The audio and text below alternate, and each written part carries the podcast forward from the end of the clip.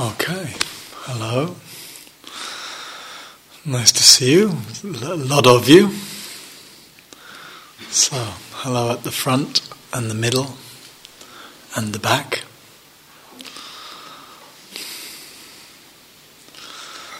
Uh, just noticing some uh, familiar faces as I look around and uh, some uh, some very familiar, some vaguely familiar, and some yet to be familiar.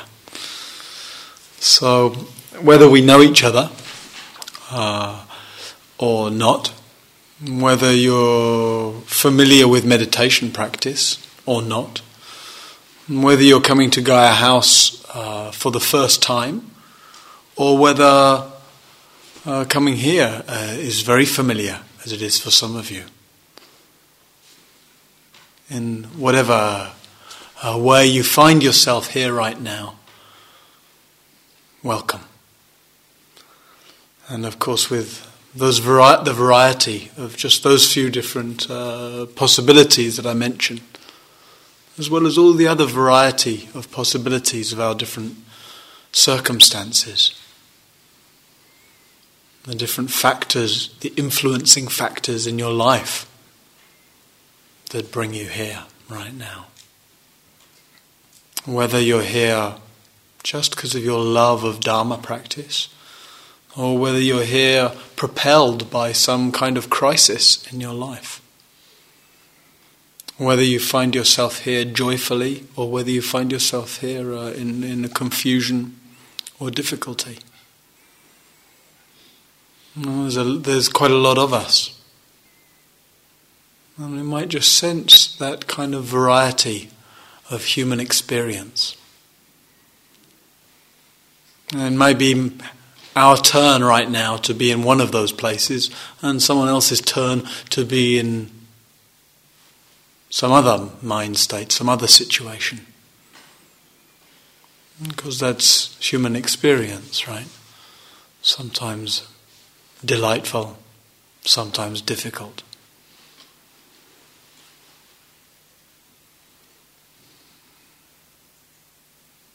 And so here we are together over these days with whatever influencing factors, whatever conditions we find ourselves in.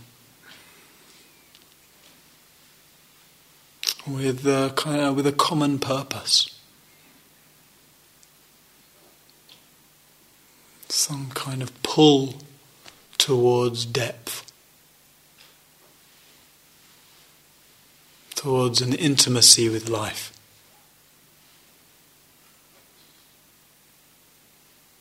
Pull towards meeting ourselves, meeting life itself, meeting the movements and expressions, the currents of life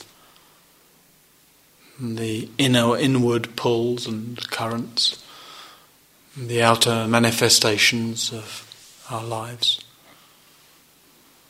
The pull towards meeting things in as authentic a way as possible, as real a way as possible, as direct a way as possible, as intimate a way as possible.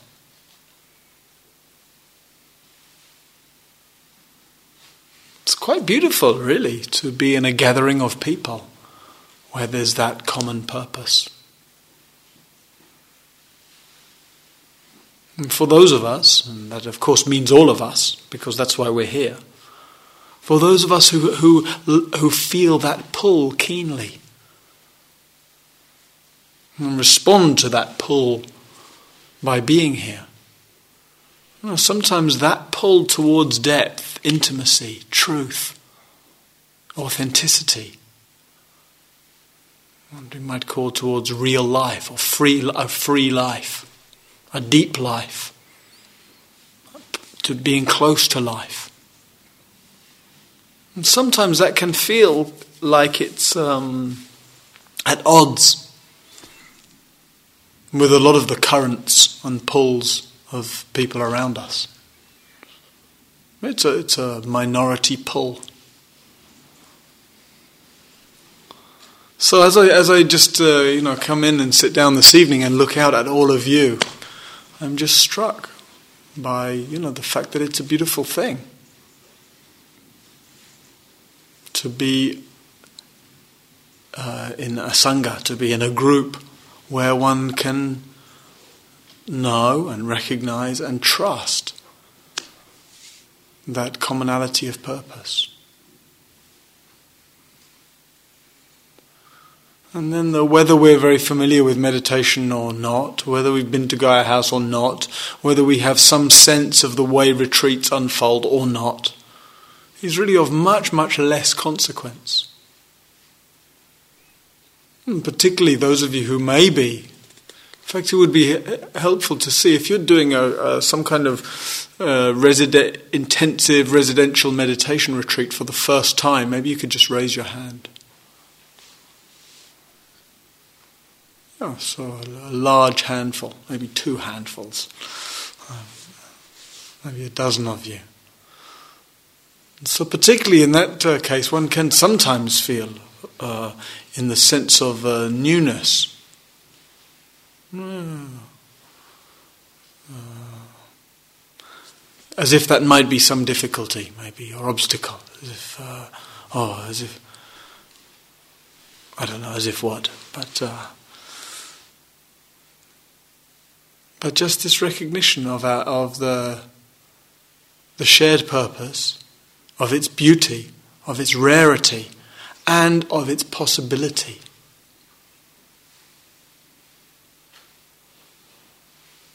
These few days that we have together really are days of possibility. And you've invested in this possibility. I'm sensing that as well as I you know, look out at you all. Invested, that you've invested your time and willingness and energy and care and money to be here for these days. Now, that investment also charges these days with possibility.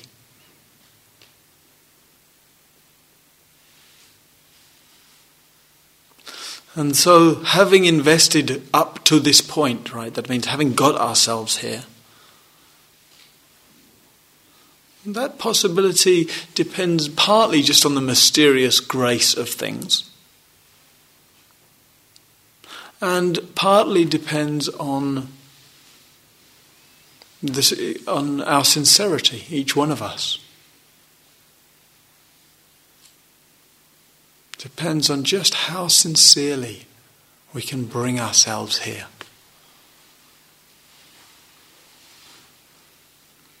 How sincerely we can meet and allow and make room for our experience as it shows up. Because that's really what being on retreat is, right? Being around as fully as we can be for our experience as it shows up. We're not really trying to add anything in. The days are rather um, um, simple. Simple rhythm, simple activities.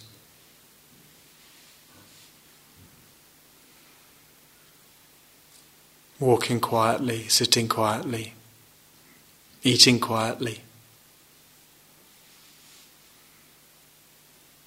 That simplicity, they're not so much about uh, creating or uh, producing anything within us, but rather in the simplicity creating a context just to see what does move, what moves in the body, in the heart, in the mind.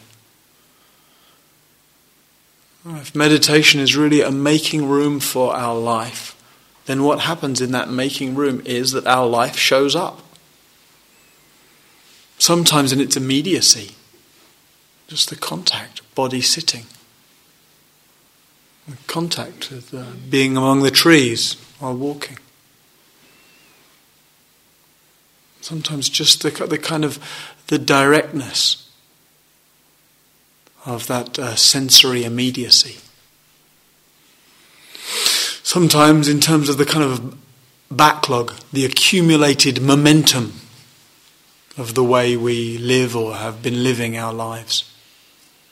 And we notice the kind of, um, yeah, the, the rolling momentum of the way our minds move, of the various tension patterns in our bodies, of things that may be either currently active in our emotional lives or sometimes long, long distant, very old in our emotional lives, and yet still somehow getting a grip on the heart.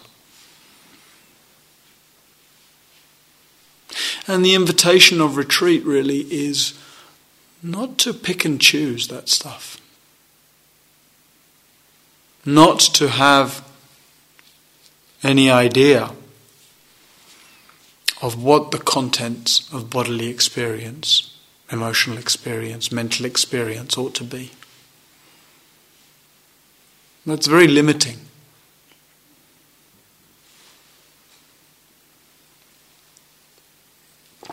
And so, if you're coming for the first time, you may be at some advantage there. If you don't know what to expect, oh, wonderful. Because nor do any of the rest of us either. But we may have fallen into the error of thinking we do. Oh, yes, retreat. I've done a few of those. I know what this is like. Oh, dear.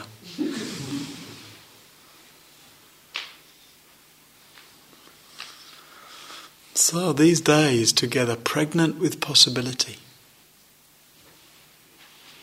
But not to limit that possibility with too many ideas of what it, what it ought to be like. Neither with worry of what it could be like, neither with hope for what it could be like.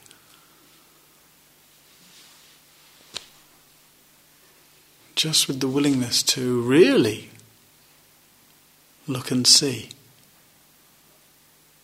to listen deeply, to pay close and caring attention moment by moment.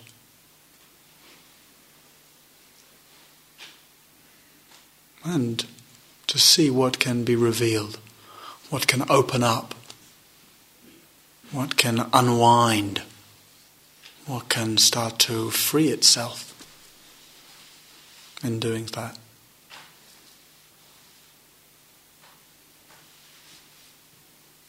I hope very much over these days to really um,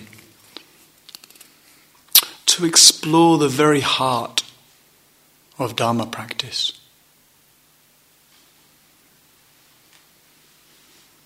The very heart of these practices and teachings for a free for freeing our life.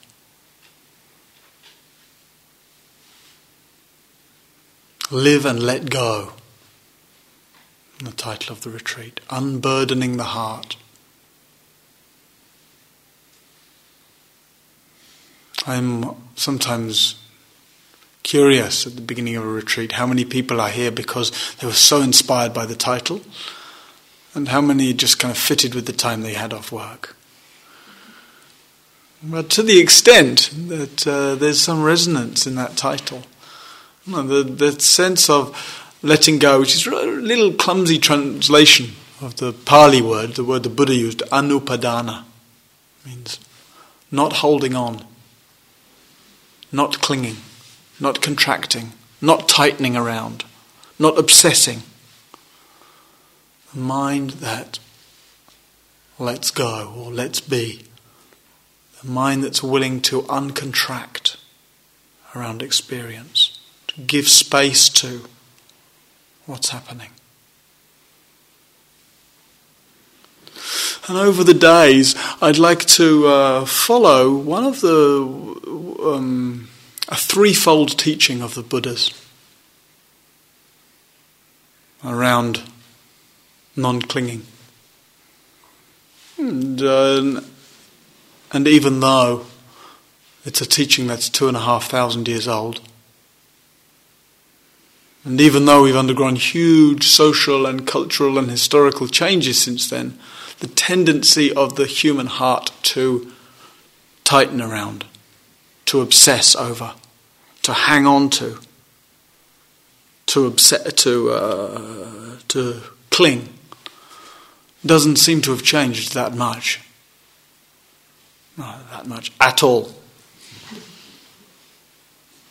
And therefore, though, though we may be referring to a, a teaching that's ancient, really ancient, we'll be doing so in a way that makes it as alive as possible, and as relevant as possible, and as liberating as possible in our own hearts, in our own lives.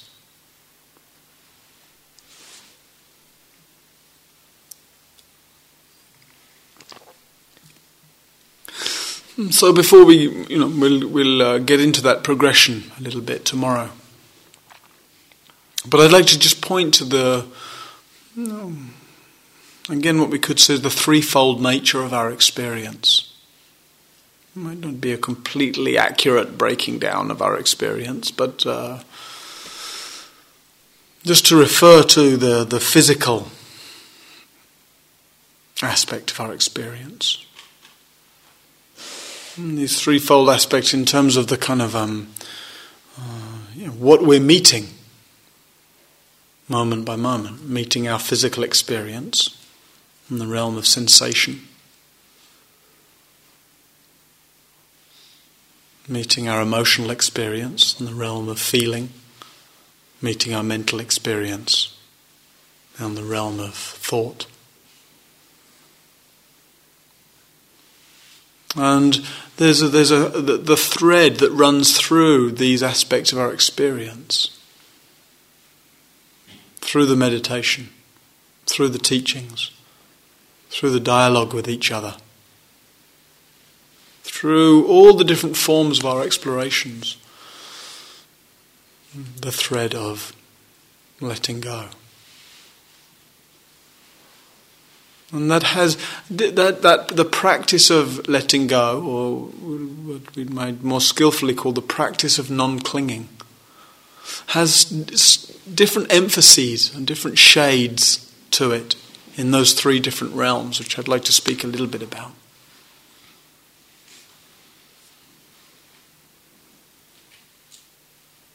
Firstly, just in terms of bodily life.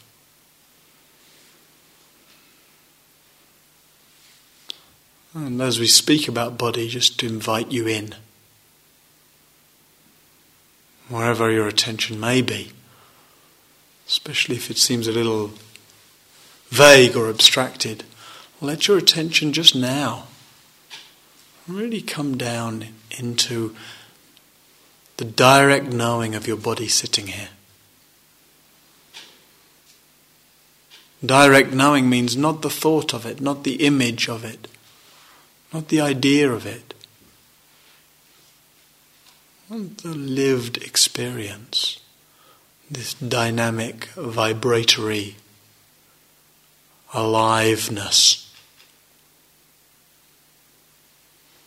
of body sitting.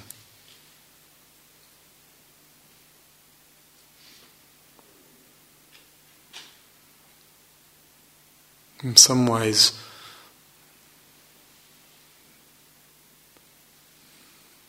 grounding this capacity we have, this natural capacity we have for knowing, for being aware, grounding this capacity in our bodies is really the ground of this practice, the ground of meditation.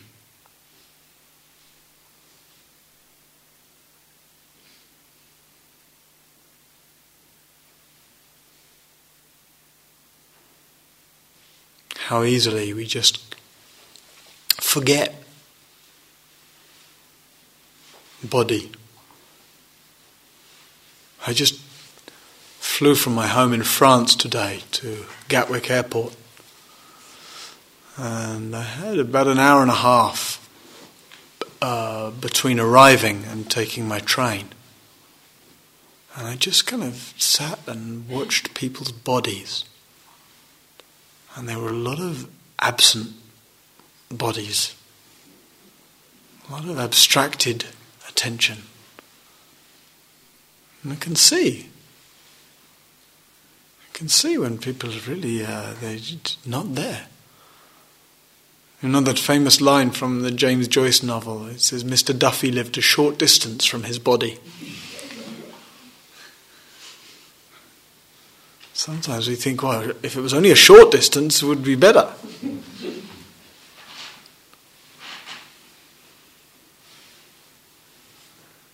And the, you know, the pulls it's probably uh, a Gatwick Airport's a kind of extreme version of the pulls on our attention.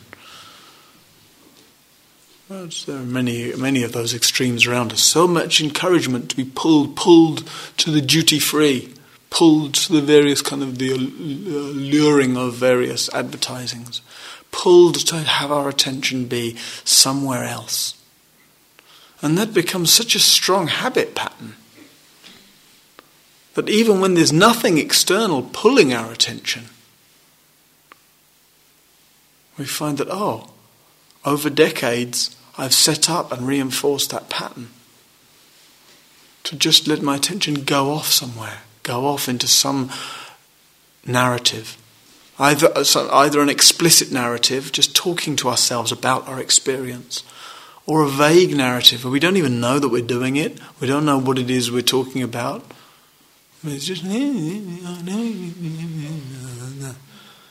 it's kind of what the Buddha called the ordinary untrained mind. What I think of as a floppy, useless mind.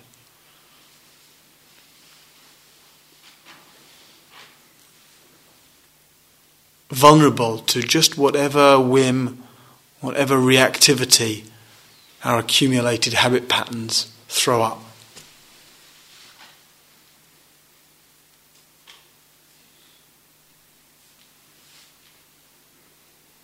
So, the thread of letting go with regards to bodily life is a kind of letting go into the body, letting go of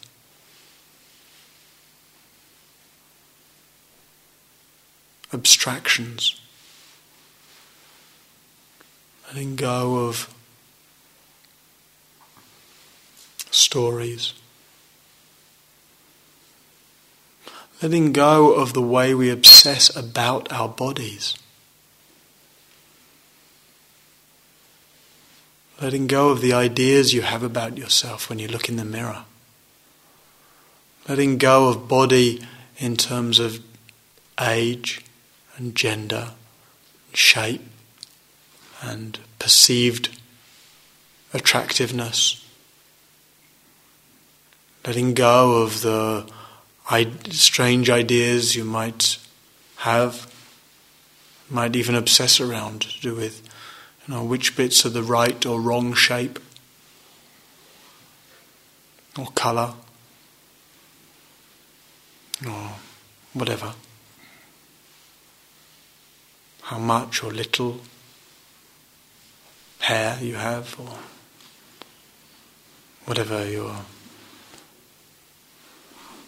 bodily obsessions might be. That's not bodily life. That's the narrative.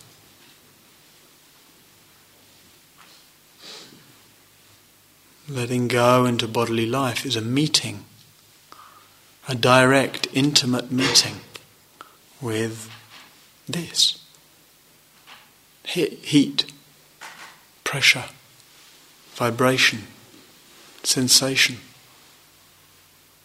density, lightness, the expansion and relaxation of breathing. Letting go into the body is intimacy with this ceaseless changing rhythm letting go into the into body confronts us with the mystery of this body as conscious, animated. Look, it moves, it feels, it experiences, it sees, it hears, it smells. It's, it's so familiar to us, and yet Often it's mostly familiar through, to us as an idea. Actually, in the direct contact, familiar isn't the right word. Immediate, mysterious, extraordinary, alive.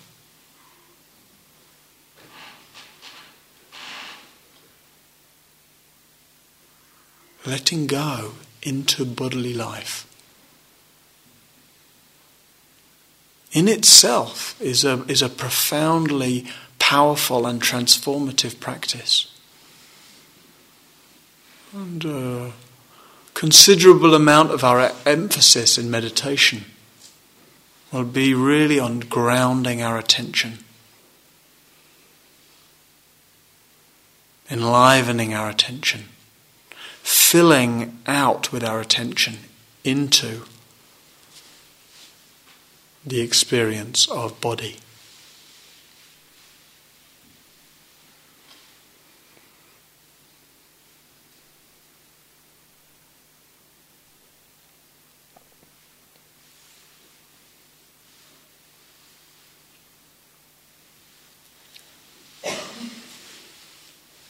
Hmm, some of us with all these realms of experience.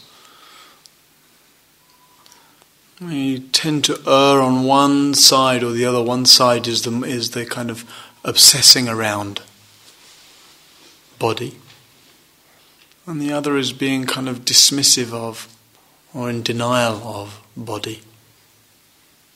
We kind of shut down to it and don't attend to its needs.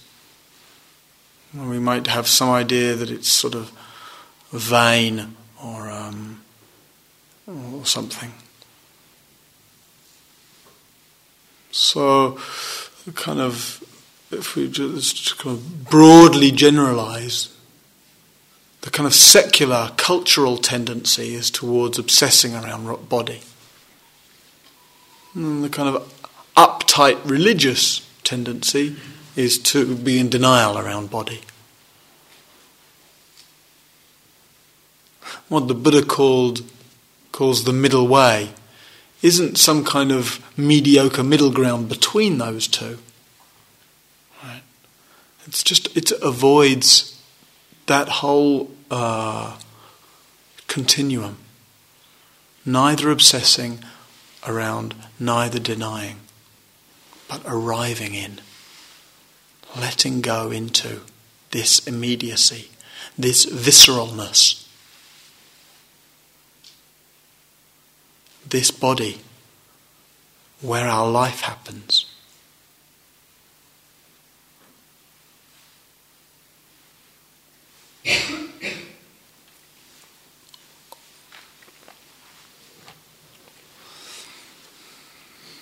We can find the same uh, or similar kind of tendencies around emotional life. Mm, some of us might notice the tendency toward a lot of emotional drama. We kind of, we kind of wallow in emotional life.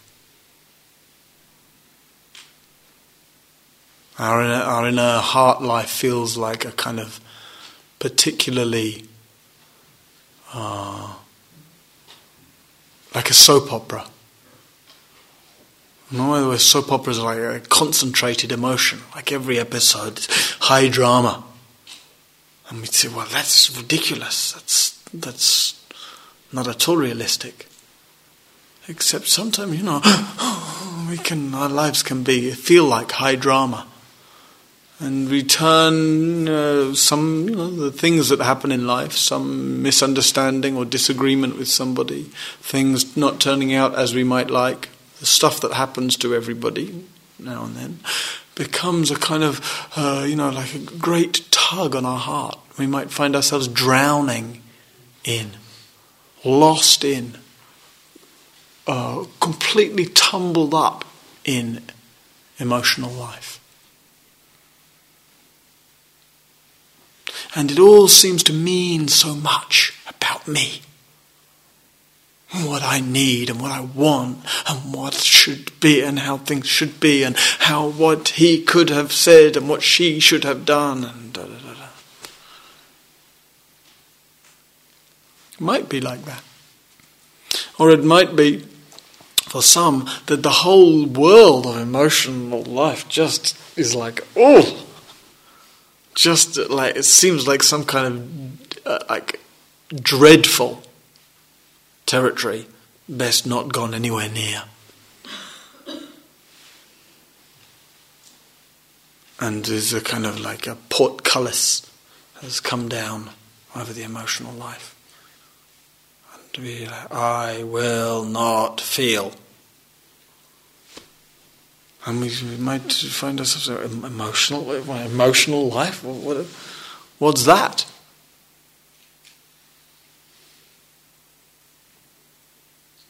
So these are the extremes of that continuum.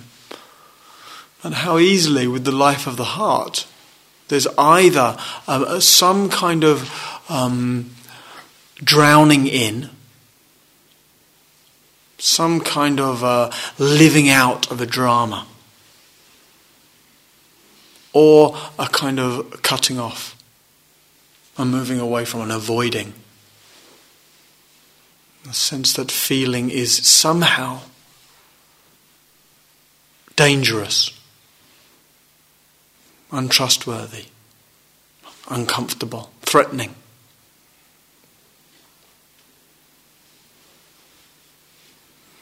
So, the thread of our practice of letting go in the heart life is to let go is to let our emotional life happen.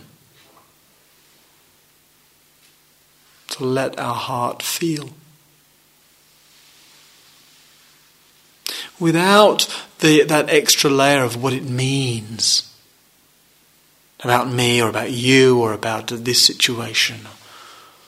But actually letting, letting the, the flow of the emotional life happen. Again, this is a this is a powerful, transformative practice in its own right.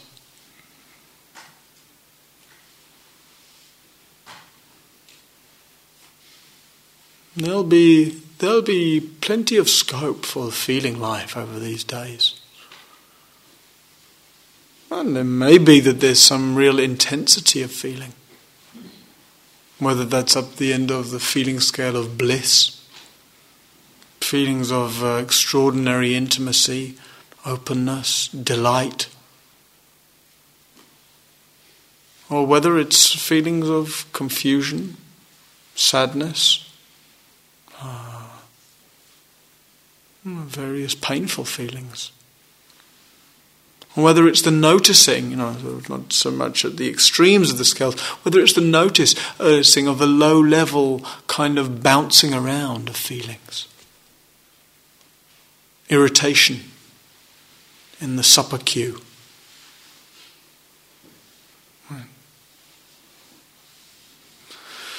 For example,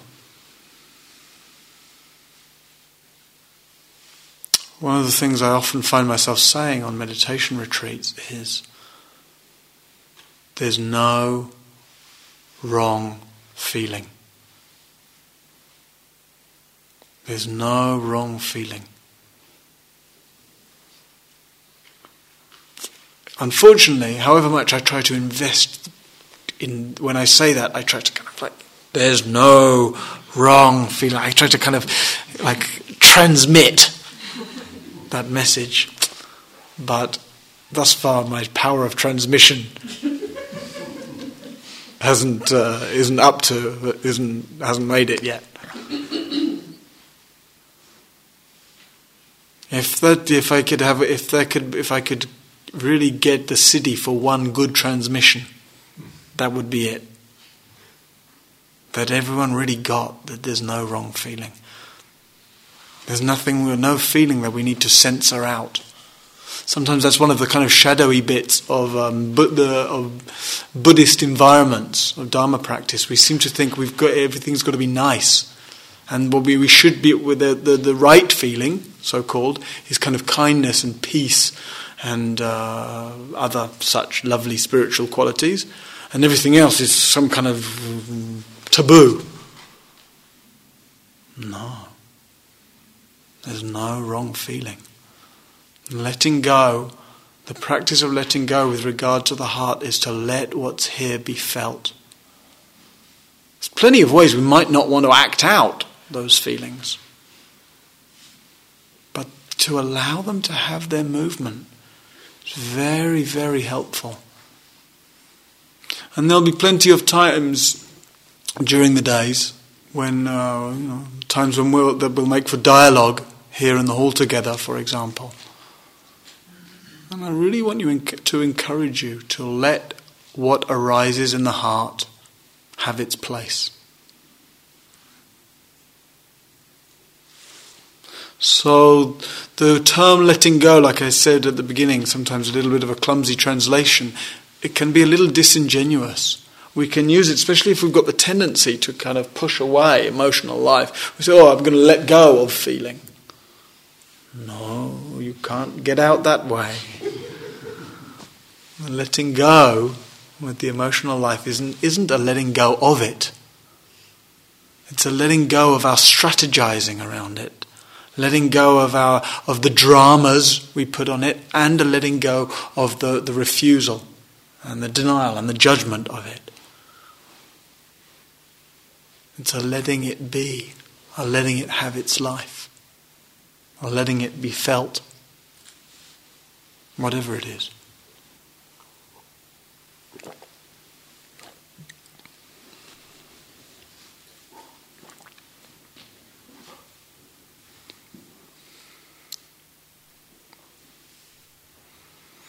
we can see the same two movements with regard to mental life, life of thought forms and thought streams and the mental states that they create.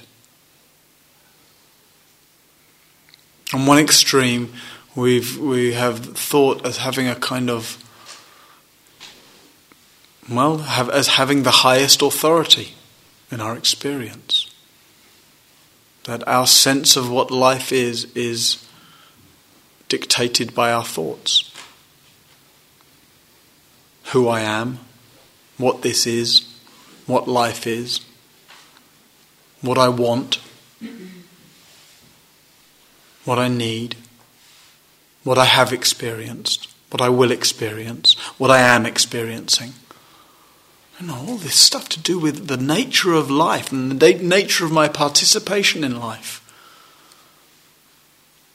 That until we, until we train ourselves in a freer mode of being, the highest authority we have for these profound, important uh, subjects is whatever thought says about them. But thought, as you may already well know, and if you don't, you'll soon discover, thought is really, really, really unreliable. It does what the bloody hell it likes. And whatever ideas we have about it, whatever we say, we ask thought, please behave in this way. Right? As if we control, we think they're my thoughts. So if they're really my thoughts, then if I tell them to behave in a certain way, they ought to behave that way. If I say, please come and meditate, don't think of anything else, just hang out here, let's go, they ought to do that, right? thought isn't a suitable candidate to be the highest authority for our sense of what life is. So, on one extreme, we've got this, this situation where the highest authority we know is our thought about our thought about things, our thought about me, our thought about you, our thought about life. And on the other extreme, again, that we might call a kind of general, normal so called cultural tendency. And then on the other hand, we have the, the, kind of tendency that sometimes grows up around things like meditation practice, where we, we come up with an opposite but equally clumsy and unhelpful sense that thought is somehow the enemy. That I've got to, I'm, I'm supposed to stop thinking. There's much more effective ways to stop thinking than meditating. They're a bit drastic, usually, like a lobotomy. Right?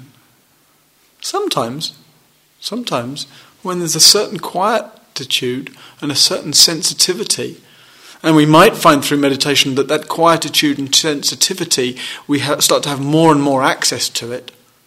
And then sometimes, definitely, quite naturally, the, the kind of agitating nature of thought just, just doesn't need to sustain. And it may be that our minds become uh, increasingly quiet, spacious, still. Uh, they become kind of more and more uh, relieving places to be. But if, you may, if we in any way make the goal of our practice to try and stop thinking, it's going to be a long few days.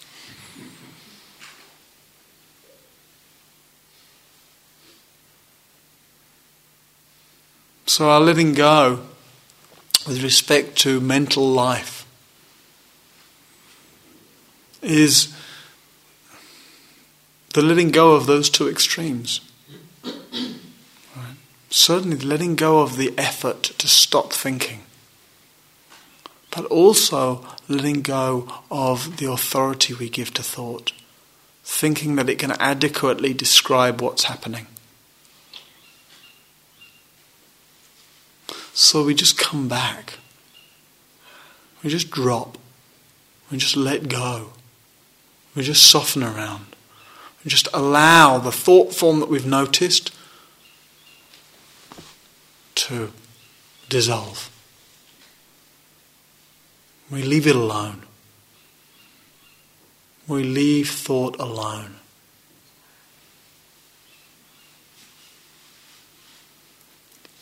And certainly the meditation instructions that I'll give and the way we'll, we'll pursue our practice together will, will be, you know, the, the deepening in different ways of these three uh, paths, if you like, that I'm alluding to. The practice of non clinging with respect to body, heart, and mind.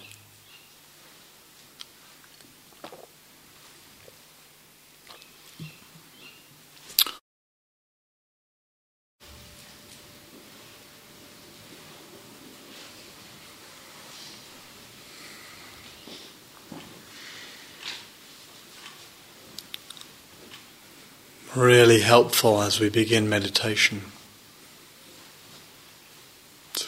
To, really consciously find your way in to your posture. Even if meditation posture is very familiar to you, don't take it for granted. Really let yourself sense into the straightness of your back as you sit.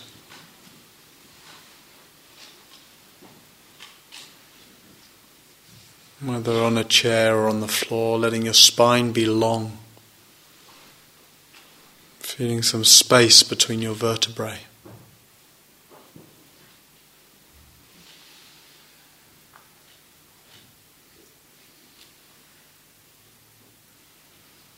Let your shoulders and chest be open.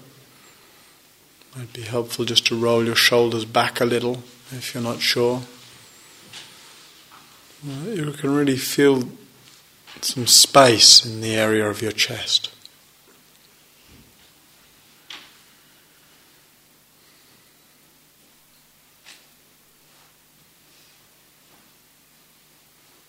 And let your belly be soft, round, relaxed.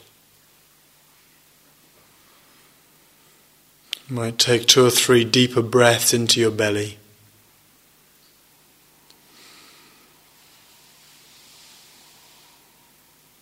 And just letting yourself sigh the out breath.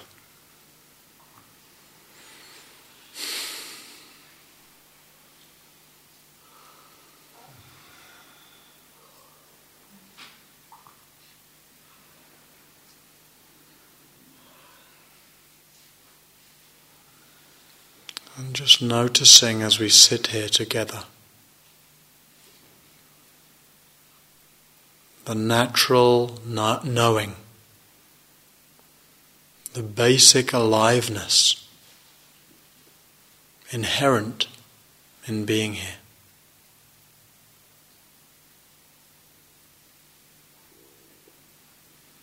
The natural knowing that we call awareness.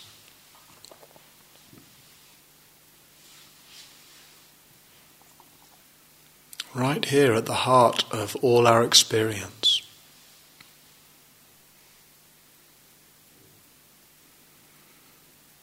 This natural knowing that feels your body sitting here. This natural knowing that registers the hearing of my voice.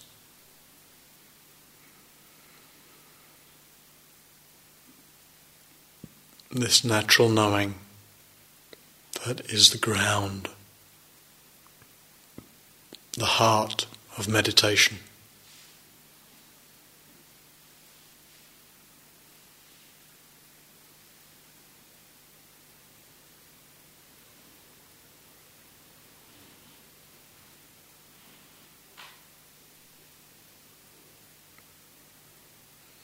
letting this natural knowing, letting awareness contact the experience of breathing.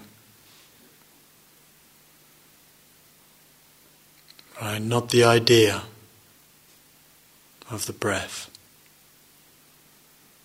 but really sensing into the way the sensation of breath happens the natural expansion that you can feel as the in breath comes in. And the natural relaxation that happens with the out breath.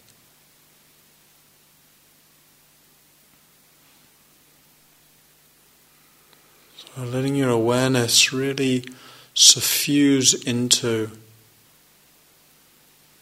the experience of the breath. Letting awareness inhabit your chest and belly, where you can feel that expansion and relaxation happening.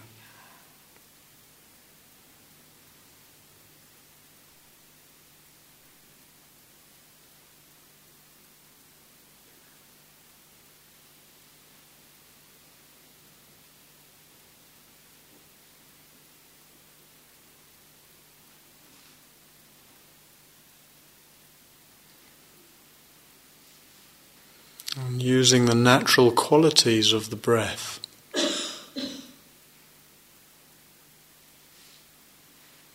to support your meditation. Using the natural expansion of breathing in to enliven awareness. Letting awareness really expand into the full experience of the in breath.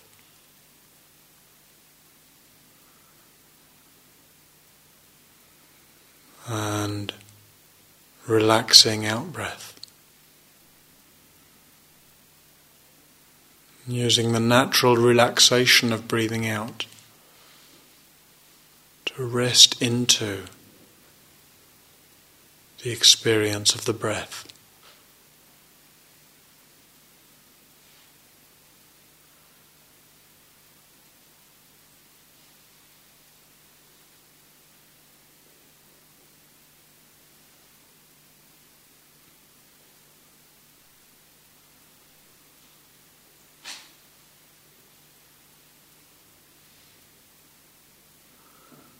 Training yourself in this way.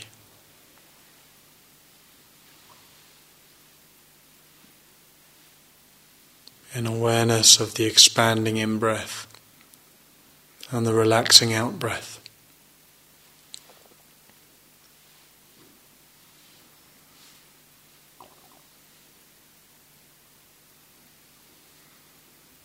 Deeply inhabiting bodily life. Breathing in and out.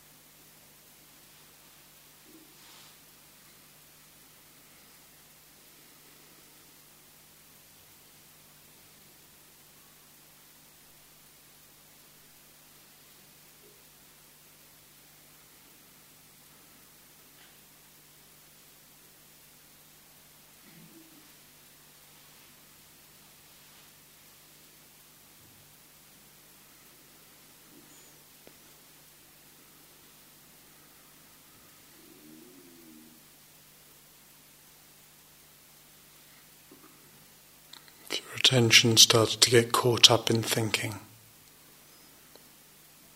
Just as you notice it, just leave the thought alone. Bring your attention back to your body,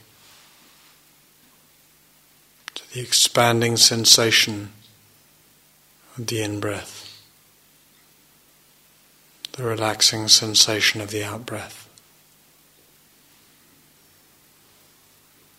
The natural rhythm of breathing.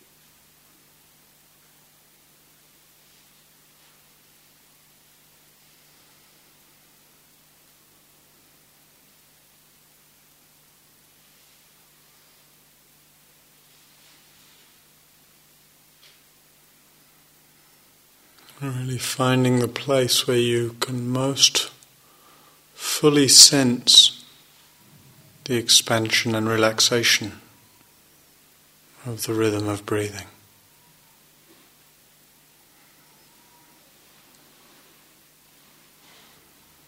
Might be in your chest or your diaphragm or way down in your belly. Don't worry about the anatomy of it sensing the alive experience of body breathing.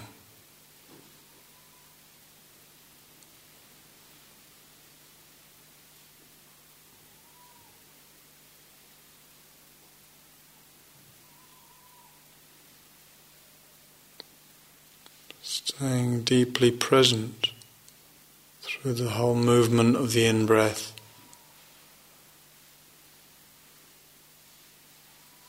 The relaxation of the out breath, through the momentary still point between breaths.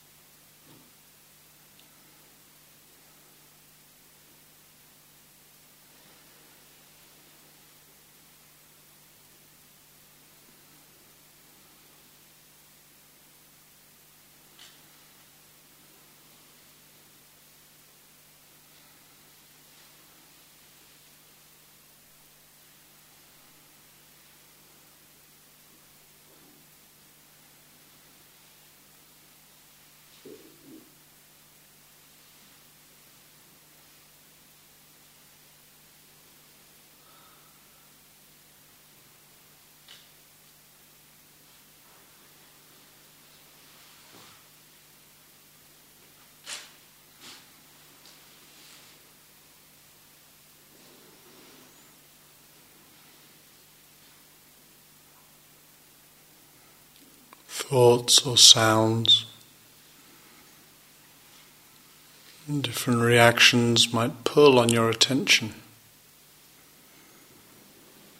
And whenever you notice that, whether it's just beginning or whether you've been caught in it for a few minutes,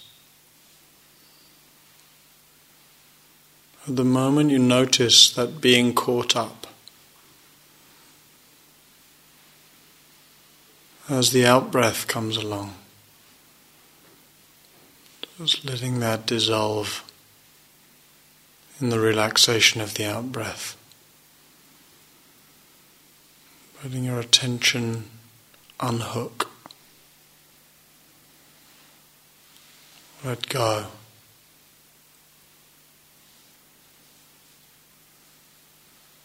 Bringing your attention back into your body. Into the simplicity and the aliveness of expanding in breath, relaxing out breath.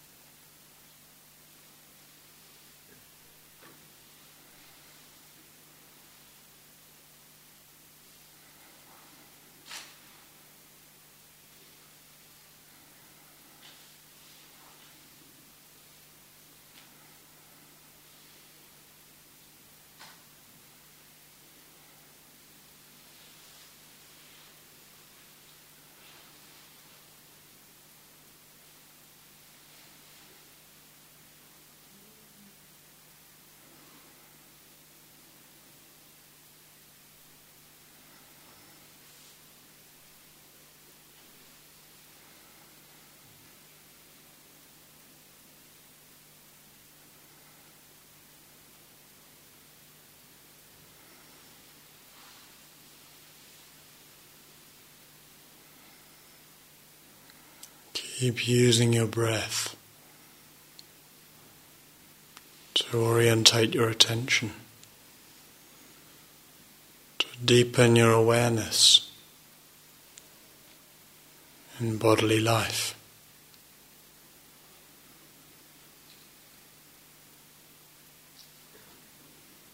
Awareness of body from the inside.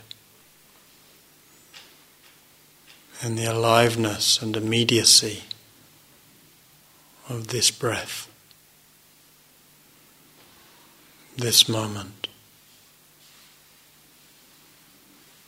this life.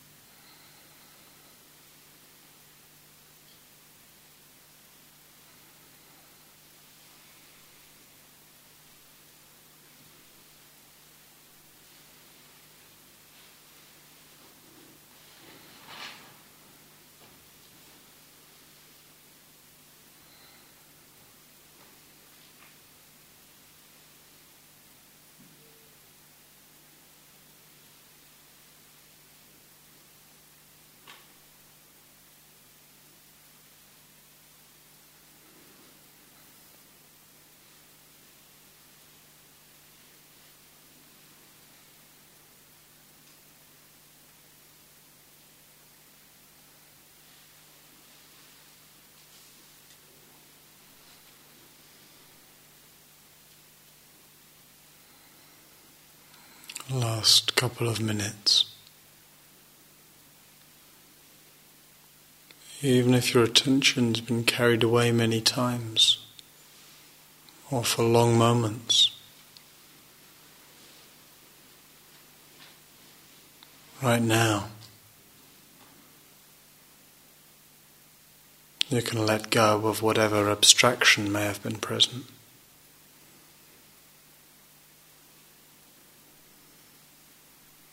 Right now, you can bring your awareness to breath, body, immediacy, natural expansion, natural relaxation, natural rhythm of breathing.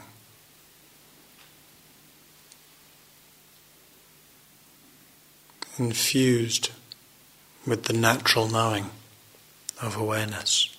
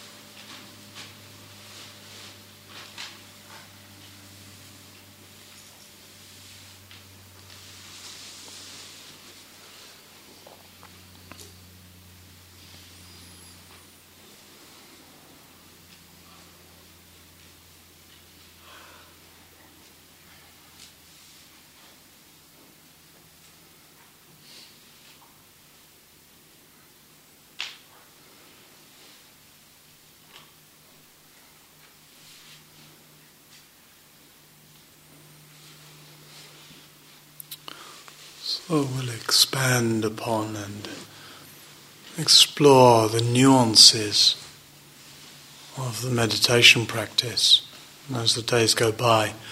And I'll speak more fully uh, tomorrow morning, making some reference to posture and things as well.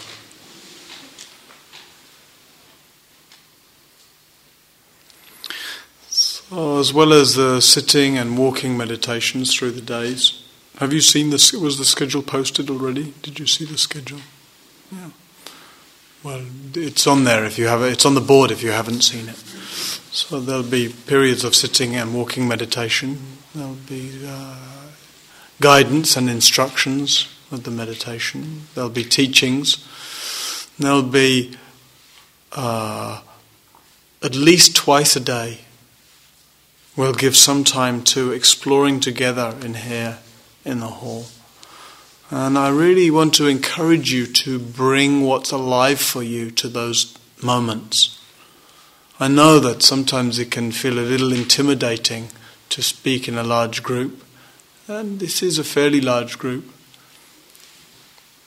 But your experience is important. Your freedom of being is important. Your participation is important. So it, you might feel intimidated. You might feel shy. You might feel, oh, you don't know if the words are going to come out right. But yeah, who cares? don't let that stand in the way of bringing forth what's important.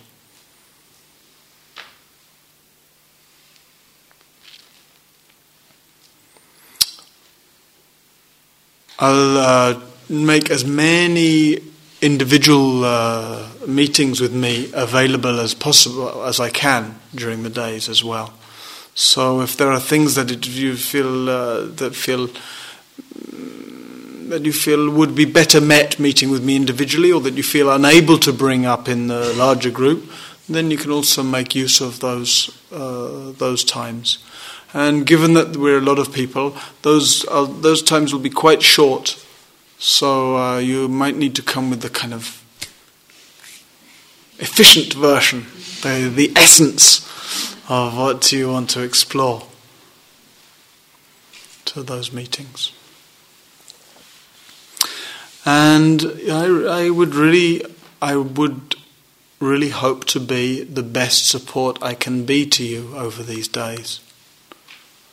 And in the light of that, I would also really ask you to be the best support you can be to each other over these days. maybe one, of the coordinators who spoke before me, Mark was that, maybe spoke in terms of the kind of the ethical guidelines that underpin Buddhist practice. And I did you do that? And there's one, two, three, four, five. I tend not to list the five in that way, but that's Gaia House's way. But I think what's really important is the, the sense of, which is what the guidelines point to, is the sense of cultivating an environment of trust, of care, of respect, of a kind of of a mutual kind of uh, caring for one another, really. And that we create this field of practice together. We create this field of presence together. So I really want to ask you in terms of the silence, you know, to really give yourself the gift of being here quietly. Turn your phone off. And to really give each other the gift of being here simply, quietly, intimately with oneself. So, really allowing each other the time and space and quietude to follow your th- the thread of your experience, to see what's going on in the light of our practice together. And, uh, you know, the sincerity of each one of us really, really contributes to this, the field of goodness, the field of practice that we generate together. And in that way, each one of us benefits from the sincerity of the others. And in that way, each one of us contributes to that field of practice with our own sincerity. And there's a very, uh, a very uh, real way in which, you know, there's a, uh, a kind of exponential empowerment to our field of practice that happens in that way. And I think it's important to give voice to that. And the way of feeling our, each of us our capacity to really support ourselves, to really support each other, to really be supported by each other over these days.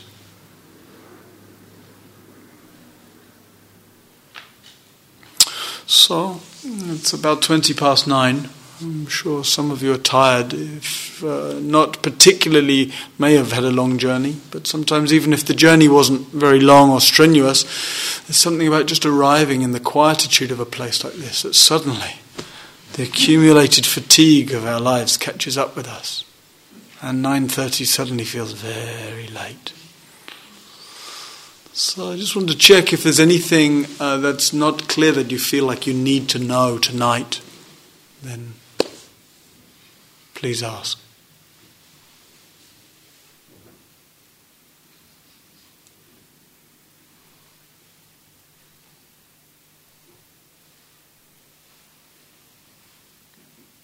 Good. Okay.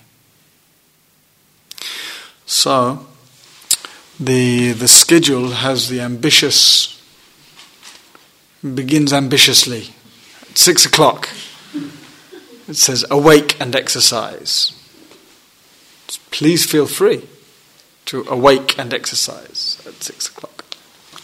Generally, it's really helpful in getting up before meditation will be at 6:45 in here together each morning before breakfast and it's very helpful to to be awake enough time before that to kind of enliven yourself, to stretch. Some of you may have a well established yoga practice or qigong or something similar, or you might jog or just go for a walk in the early morning. Or do some stretches, something that, that invigorates, that enlivens, that wakes up the cells. Very helpful. But I also, on the first morning, I really also want to make provision. If you find yourself really weary, you know, if when you hear that bell at six o'clock, you're like, you rest, right? Day after tomorrow, I won't be saying that. but tomorrow, if you're tired, rest. And you have to use your own discernment then for what's suitable for you. You may know, recognize that you don't really need the rest, but it's just you kind of would rather just stay unconscious under the covers. In which case, it might be more suitable get up, exercise. But it might be also that the tendency is more, oh, I should get up, I ought to get up, I shouldn't. And it might be more suitable to rest. I don't know. Right? But I would really invite you to find out what best supports you. And because there's often this accumulated fatigue that we arrive at retreat with, I think it's, it's important not to just, you know, do what it says on the schedule necessarily, but see what really fits for you tomorrow. So there's that time uh, for waking up. There's a meditation in here at 6:45. Breakfast is at 7:30, and then after that there's the work period, and uh, where we equally have the opportunity to just bring ourselves to what we're doing, inhabiting the movement, the action, noticing when mind goes off to, to this and that, and see if you just can just come back to ex- viscerally experiencing what you're doing.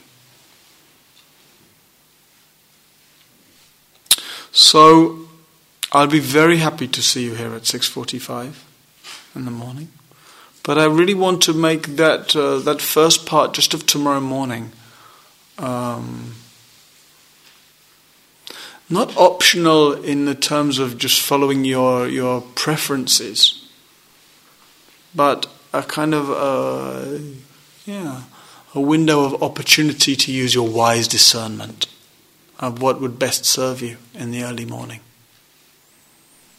Rest, exercise, meditation, you have to see.